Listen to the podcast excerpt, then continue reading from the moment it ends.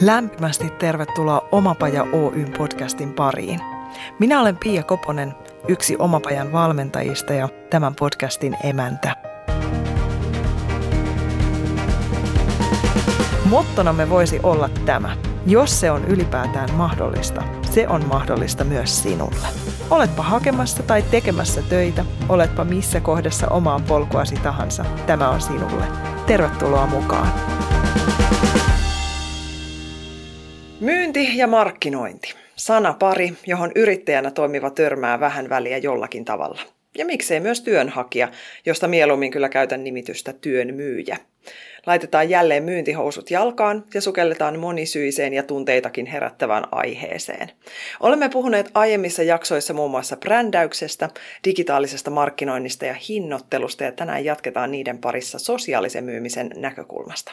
Tässä jaksossa puhutaan siis siitä, mistä sosiaalisessa myymisessä on kyse, mitä siitä on tärkeää ymmärtää Miten kutakin sosiaalista mediaa käytetään nimenomaan sosiaalisen myynnin työvälineenä, eli selvitellään, miten laajentaa verkostoaan, vahvistaa henkilöbrändiään ja kasvattaa myyntiään. Näiden yrittäjälle ja oman työnsä myyjälle oleellisten ydinkysymysten äärellä ollaan sosiaalisen myynnin kuningattaren, valmentajan, myyjän, yrittäjän, P2P-vaikuttajamarkkinointitoimisto Bonfire Agencyn uusien liiketoimintojen ja ajatusjohtajuuden ohjelmien johtajan, kirjailijan Laura Pääkkösen kanssa. Tervetuloa! Ihanaa, kiitos Pia esittelystä ja mahtavaa olla täällä. Kiitos, kiitos kutsusta. Ihan, että tämä järjestyi. Ja kiitos, kiitos tota noin, niin, että olet tehnyt sen kirjan, joka mua inspiroi suhun ottamaan yhteyttä. Puhutaan siitä kohta lisää, mutta hei, hi, huimalista titteleitä. Menikö toi kaikki litania oikein? Mä halusin ottaa sinne kaikki, mitä mä löysin susta. Taisi, kyllä, kaikki pitää paikkaansa siellä oikein hyvin, että toki sitten itse toi, toi niin kuin se ammatillinen puoli ja sit itse aina haluaa lisätä sinne vielä, että myös kahden pienen mukulan äiti vielä, että se liittyy kuitenkin aika vahvasti se elämän balanssi tähän kokonaisuuteen, että miten yhdistää sitten myöskin yrittäjyyden ja, ja perheelämän, niin se on myös semmoinen ajankohtainen aihe myös itselle tässä kohtaa. Todellakin, ja hei, ihanaa, jos saadaan sekin mukaan tähän keskusteluun. Miten susta aikanaan tuli yrittäjä? Yrittäjyys on ollut semmoinen asia, että se on ollut hyvin pinnalla meidän perheessä. Ja siinä kun mä olin ihan, ihan pieni tyttö, niin mun isä on ollut aika aikaisessa vaiheessa yrittäjä silloin. Ja, ja tota, hän perusti autokorjaamon pienen, pienen Tervon kylään silloin, missä hän itse oli syntynyt. Ja, ja tota, me muutettiin silloin Helsingistä takaisin sinne seuduille ja, ja tota, mä näin sen yrittäjyyden läheltä, mitä se oli silloin, eli yksin yrittäjän arki. Ja, ja ei se sinällään niin kuin mitään valtavaa paloa tietenkään sytyttänyt siihen yrittäjyyteen, kun näki, että, että pitkää päivää painetaan ja, ja tota, palkkapussi ei nyt ihan valtava ollut silloin. Eli niukkaa toki oli. Uh, Mutta ei se kyllä mitään valtavaa antipatiaakaan herättänyt, koska mä, mulle jäi kuitenkin siitä semmoinen fiilis, että mä näin, että mitä mun isä nautti siitä, mitä hän sai tehdä. Mm. Ja, ja se oli semmoinen kantava asia siinä, että mikä kuitenkin jätti sen leiman sitten tonne johonkin syvälle sieluun, että kun mä sitten itse siirryin tuossa 2016 alussa yrittäjäksi ja, ja oikeastaan se lähti ihan siitä, että mä huomasin, että oli tarve juurikin tälle social sellingille. Mä olin silloin DNAlla äh, kehitysliiketoiminnassa töissä ja ja tota, valmensin siellä sisäisesti myyjiä social sellingiin ja, ja sitten mä tajusin, että ei hitsi, että että nämä hiffaa tämän ajatuksen, että mistä tässä on kyse tässä sosiaalisessa myynnissä ja ne saa parempia tuloksia myynnissä aikaan, että mitäs muuten, että eikö muut tee tätä samaa? Ja lähdin selvittää asiaa, että onko sometoimistoja tai onko myyntivalmentajia, jotka tekee tätä 2016. Ja ei silloin hirveästi ollut. Että ainoastaan oikeastaan Sani Leino, joka oli silloin mun kollega DNAlla, niin hän oli se henkilö, joka mua myös inspiroi tähän asiaan. Ja tota, sitten mä päätin, hitsi, no eihän siinä mitään, että mä hyppän itse yrittäjäksi valmentamaan suomalaisia myyjiä sitten sosiaalisen ja digitaaliseen aikaan, niin siitä se kaikki sai alkunsa silloin. Wow. Eli toi on ihana, kun moni käyttää tuota sanaa hypätä johonkin. Hyppäsin rohkeasti siihen, siihen maailmaan. Miten myynti tuli sulle? Miksi juuri myynti eikä joku muu? Vai onko sulla ollut jotain muita alavaihtoehtoja matkan varrella? No silloin kun mä lähdin opiskelemaan, mä oon käynyt siis Turun ammattikorkeakoulun, mä kävin silloin hyvin tämmöisen uuden linjan kuin estenomi, eli se oli tämmöinen hyvinvoinnin ja kauneuden hoitoon erikoistunut ää, tutkinto, kaupallisen alan tutkinto, ja silloin mun haaveena oli, että minusta tulee L'Orealin markkinointijohtaja jonakin päivänä. Ja, ja tota, lähden kansainvälisille areenoille ja kappas jotain tapahtui matkan varrella sitten siellä opiskeluissa ja muualla, että et mä päädyinkin, ää, toki mä kävin kyllä tekemään työharjoittelun L'Orealilla, oli, hyvin lähellä oli, mutta mä päädyin sitten opiskelujen loppuvaiheessa jo tämmöisen pieneen käännöstoimistoon Turussa töihin ja markkinointiassarista ajauduinkin aika nopsaan sitten siihen myyntipäällikön paikalle. Ja tota, ei ollut mitenkään suunnitelmallista, mutta jotenkin mä huomasin, että mä oon hyvä siinä, mitä mä teen, ja mä nautin siitä. Ja siitä sitten kelattuna nopeasti tähän päivään, niin 17 vuotta on tullut tehtyä sitten business to business myyntiä muodossa tai toisessa.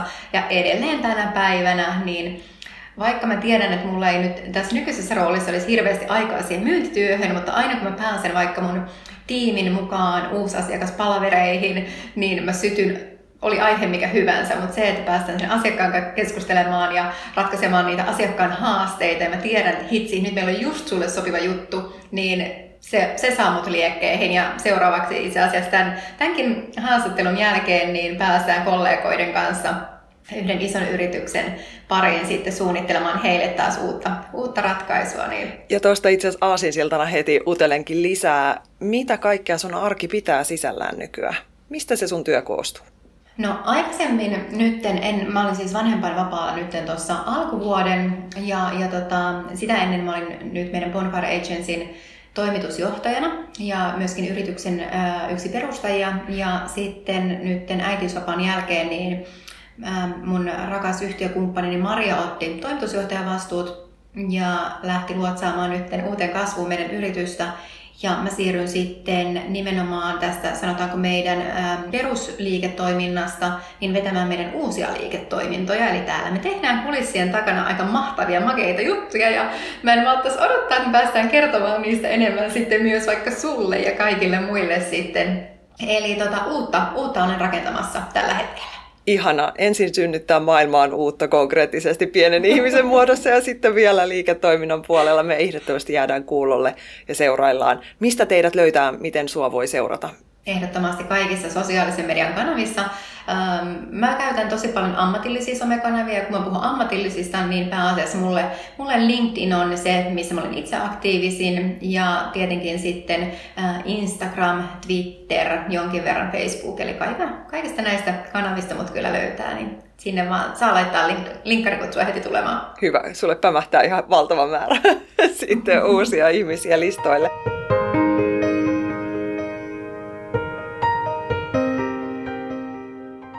Hei, vuonna 2017 julkaistiin sun kirja Social Selling, jonka tuossa jo väläytitkin ja siitä oli aikaisemmin pikkasen puhetta. Siinä tulee käsitellyksi todella laaja kattaus aiheen ympäriltä ja sieltä löytyy näkemystä siihen, miten myynti on muuttunut vuosien aikana, millaisia on yleisimmät ennakkoluulot sosiaalisesta myynnistä, millainen on markkinoinnin ja sisällön rooli myynnissä ja toisaalta sä käyt läpi sosiaalisen median eri kanavat, myyntiprosessit ja mittarit. Se on hurja paketti, upea kirja.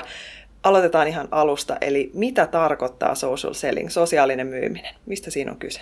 Joo, sosiaalinen myynti, niin se sanapari, että mm, jos me lähdetään vähän pilkkomaankin vaikka sitä, niin myyntihän on aina ollut sosiaalista. Eli myyntiä ei ole voinut tehdä ilman sosiaalisia kontakteja ja ilman ihmisiä. Ja se kuuluu tänäkin päivänä hyvin vahvasti siihen toki on erikseen sitten ihan muuten automatisoitu myynti ja ver- verkkokauppamyynti, mutta jos me mietitään nyt puhtaasti tämmöistä ihmisten välillä tapahtuvaa myyntiä ja ostamista, niin se on aina sosiaalista. Mutta mikä siihen sitten tuo sen uuden lisän, niin kiitos internetin ja kiitos hakukoneiden, kiitos sosiaalisen median, niin ne kanavat, missä me nyt tehdään ja aloitetaan niitä vaikkapa meidän myynnillisiä kohtaamisia, niin niiden määrä on lisääntynyt valtavasti. Ja koska ne kanavat on kaikille yhtä lailla avoimia, niin se on myöskin demokraattista. Et olipa sulla sitten, olet sä sitten isossa yrityksessä töissä tai olet yksin yrittäjä, niin nyt ei raha ratkaisekaan kaikkea tässä somessa, vaan että se, että ää, kuinka, kuinka halukas sä olet itse ylipäätään niin ottamaan semmoista edelläkävijyyttä ja asemaa ja sitä ilmatilaa näissä kanavissa. Ja sitten haluat myös menestyä siellä, siellä omalla urallasi.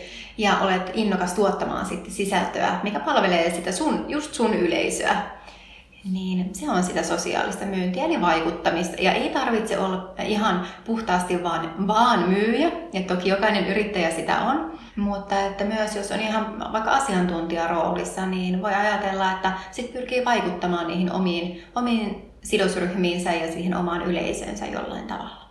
Yes, väännetään rautalangasta. Eli jos on tämmöinen ihminen, joka on yrittämässä just, tai aloittamassa omaa yritystoimintaansa, miten tulee lähteä liikkeelle? Mitä sä suosittelet?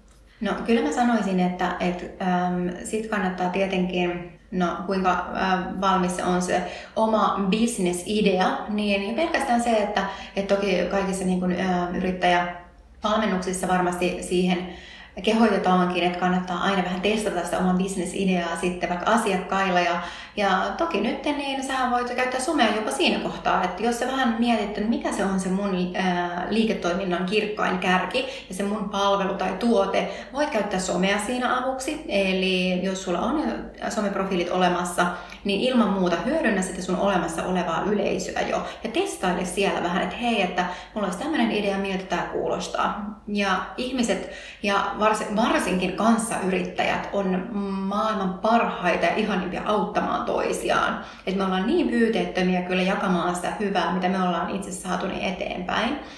Ja, mutta jos ei ole vielä tietenkään aktiivinen somessa, niin sitten kannattaa ihan lähteä siitä, että perustaa niitä profiileita ja tota, lähtee sit sitä kautta keräämään sitä verkostoa ja vähän, vähän totuttelemaan kanava kerrallaan, että miten missäkin toimitaan, koska toki myös jokainen kanava, niin niillä on vähän omat luonteensa, niin niihin kannattaa sitten rauhassa tutustua. Onko sinulla jotain kuumia vinkkejä sen verkoston kasvattamiseen? Miten se tehdään onnistuneesti? Joo, no äh, toki tämäkin on kanava riippuvaista. Mä puhun niin paljon itse ja äh, valmennan tuota LinkedIn puolta, niin se on mulle se kaikista tutuin tässä kohtaa. Mutta että äh, tietenkin se, että jos ihan alusta asti lähtee, niin sitten lähdet miettimään koko, ketä sä tunnet ylipäätään sit reaalimaailmassa, äh, onko sulle olemassa olevia asiakkaita, semmoisia, ketä sä haluat lähestyä, kenties sun tuttavia edellisestä, edellisestä elämästä, niin edellisestä työpaikoista, vanhat kollegat, esimiehet, vanhat asiakkaat, ihan tätä kautta lähtee sitä ammatillista verkostoa kasvattamaan. Ja sitten tietenkin, että kun jos puhutaan LinkedInistä, niin aina kun sä teet jonkun äh, LinkedIn-postauksen, niin käyt katsomassa, ketkä kommentoi sinne tai ketkä käy tykkäämässä sun postauksesta, niin he on jo selkeästi jollain tavalla lämpimiä sille sun viestille, ajatukselle, niin ilman muuta sinne vaan sitten reippaasti LinkedIn kontaktipyyntöjä menemään, että hei, olet käynyt kommentoimassa tätä mun postausta, tosi kiva, verkostoidutaanko? Niin ihan vaikka tolla tavalla ja ylipäätään kun tekee LinkedIn-postauksia, niin tosi hyvä tämmöinen, me puhutaan markkinoinnissa CTAsta, eli Call to Action, eli tämmöinen toimintakehote, niin laittaa joka postauksen loppuun vaikka, että hei, että jos tämä mun aihe ja viesti resonoisi sinussa, niin laita rohkeasti LinkedIn-kontaktipyyntöjä tulemaan. Niin tuolla aktivoi hyvin sitten myöskin niitä muita lukijoita siihen verkostoitumiseen. Entä miten pitää se verkosto aktiivisena ja olemassa olevana? Aivan. No tietenkin sillä, että on myös itse aktiivinen, että muuten, muuten se ei oikein toimi. Eli voi oikeastaan kahta kautta tarkastella tätä asiaa. Ja taas mä puhun, no toki tämmöisen ammatillisen somekanavien kulmasta, mutta eli aina pitää itse antaa ennen kuin pyytää jotain vastineeksi. Ja pitää myös tätä kaunista ajatusta johtotähtenä sitten tuolla somessa niin menee reippaasti taas mukaan muiden keskusteluihin. Eli kun sä näet, että siellä on vaikka nyt sun asiakkaat, jotka itse keskustelee jostain aiheesta, niin menee mukaan siihen vuoropuheluun, kommentoimaan asiakkaisen postauksiin ja tuomaan sen oman näkökulmansa. Ja nyt mä en tarkoita sitä, että aina pitää mennä vaan ihan joo-joo-asenteella, vaan taputtelemaan selkään, että hyvä, hyvä, vaan jokaisella on varmasti joku uniikki näkökulma kaikkiin asioihin. Ja kyllähän ne asiakkaista tuntuu hyvältä, että jos, jos sä menet sitten mukaan siihen vuoropuheluun asiakkaan kanssa ja sitten pääsee olemaan paremmin sen asiakkaan iholla ja muistuttamaan aina itsestään, että hei täällä ollaan, kuin pelkästään silloin kun mä aloitin myyntiuraan ja mulla oli sitten se puhelin ja sähköposti, niin niiden varassa sitten oikeastaan oltiin, niin some mahdollistaa sen, että nimenomaan tässä aktivoinnissa se on paljon parempi väylä siihen kyllä.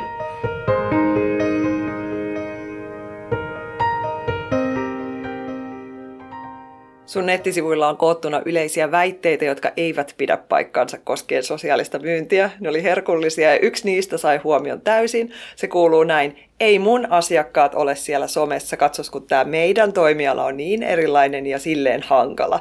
Niin miten niin tämä ei pidä paikkaansa? Ai että, kaikki, jotka tekevät myyntityötä, yrittäjä tai ei, niin aivan varmasti tulevat törmäämään tähän ennemmin tai myöhemmin. Eli joku, joku asiakas sieltä väittää näin, ja kyllä mäkin tähän aina silloin edelleen törmään. Onneksi vähenevissä määrin kyllä, että sanotaanko jo, että nyt tuosta 2017 vuoteen 2021 nyt, kun olen kirjoittanut tuon kirjan, niin tässäkin on tapahtunut jo muutosta. Että harvemmin onneksi kukaan enää sanoo, että että meidän asiakkaat ei ole somessa, että toki tätä kuulee, että toimiala on erilainen. Ja joo, pitää varmasti paikkaansa, että kyllä tietyt toimialat, nyt jos mietitään vaikka telekom-sektoria, metsäteollisuutta, on hyvin reguloituja ja, ja ymmärrän niin kuin sen puolen, mutta kun me puhutaan sitten tämmöisestä taas somen ammatillisesta hyödyntämisestä, niin tarkoitus ei ole tietenkään, että sinne mennään puhumaan asiakkaiden yksityisiä asioita tai jaetaan liiketoimintasalaisuuksia. Me ollaan tavattoman fiksuja sekä maalais- että kaupunkilaisjärjellä varustettuja ihmisiä kaikki, niin kyllähän me nyt tiedetään, että mitä ei mennä puhumaan julkisesti somessa. Ihan samalla tavalla kuin me mentäisiin tuolla toreilla ja turuilla huutelemaan asiakkaiden asioita, niin ei mehän nyt somessakaan mennä niistä puhumaan. Mutta että kyllä, nyt jos miettii vaikka LinkedInia, LinkedInissä on jo yli ähm, miljoona äh, suomalaista tai Suomessa perustettua profiilia, joten kyllä, jos ajattelee, että jo viidesosa suomalaisista on siellä LinkedInissä ja useampi miljoona Facebookissa, niin kyllähän ne asiakkaat on. Ja sitten, nyt jos miettii, että tekee tietenkin kauppaa vähän äh, isompiin yrityksiin ja kaupan keskiarvo on, on mittavampi, niin silloin yleensä siinä päätöksenteossa asiakkaan puolelta on useampia henkilöitä. Voidaan ajatella keskimääräisesti noin neljästä viiteen päätöksentekijää jollain tavalla vaikuttaa siihen. Voi olla se itse johtaja, joka määrää sitten budjetista. Sitten hänellä voi olla tiettyjä päälliköitä tai vaikka koordinaattoreita siinä samassa ryhmässä, jotka sitten tekee vaikka sitä selvitystyötä siinä ostoprosessin alussa. Niin tämä on myös tärkeää ymmärtää, ettei vaan fokusoidu siihen itse rouva tai herra rahapussiin siellä, joka pitää sitten kukkaran nyöristä kiinni, vaan ymmärtää, että ketkä ne on ne muut henkilöt, jotka sitten etsii sitä tietoa ja pystyy myös vaikuttaa sitten heihin. Ja varmaan pienemmilläkin toimijoilla se ketjureaktio ja puskaradiot, että joku pongaa, vaikka se, että just sun asiakas ei olisikaan just siinä kanavassa, niin hänen läheltään joku saattaa pongata sen sun palvelun ja osaamisen ja vinkata sitä eteenpäin. No niinpä, juuri näin. Niin tota, se, että jos joku kovasti väittää tänä päivänä, että hän ei tarvitse somea, saattaa olla vielä oikeassa hetken verran, mutta tulee toimeen ilmankin, mutta että se, mitä mahdollisuuksia some tänä päivänä tuo meille sitten meidän liiketoimintaan, niin ne on kyllä ihan valtavia. Jatkamme Lauran kanssa juttua vielä viikon päästä ja silloin syvennytään tarkemmin myyntiprosessiin, brändäykseen ja sisältömarkkinointiin. Tulethan kuulolle.